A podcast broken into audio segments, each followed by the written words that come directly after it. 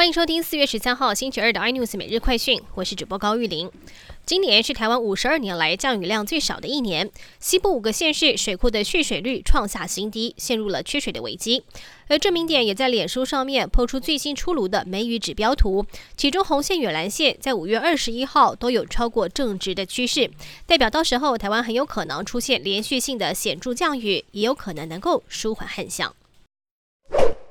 日本政府拍板决定，要将三一一核灾之后产生的核废水经过稀释排入海中，目标是两年之后开始进行。但是十年来一直受核灾所苦的福岛渔民完全无法接受，认为政府一意孤行。更恐怖的是，专家估计，一旦日方开始排废水，五十七天之内就会飘满太平洋的大部分地区。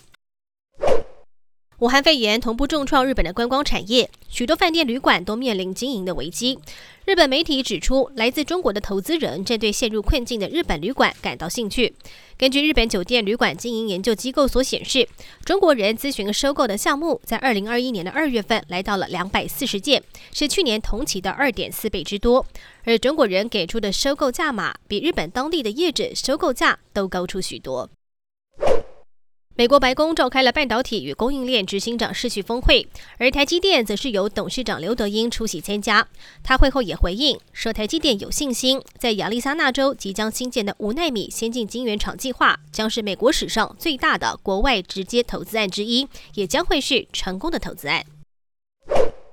泰鲁格号的事故，卫福部成立赈灾专户，在九天之内募得了八点一亿元，也提早在十五号停止收受捐款，但其中给予罹难家属的大约是二点七亿，只占善款的三分之一，引来很多网友不满，质疑这捐款的用意不就是全给罹难者吗？那剩下的钱要用在何处？应该要公开透明。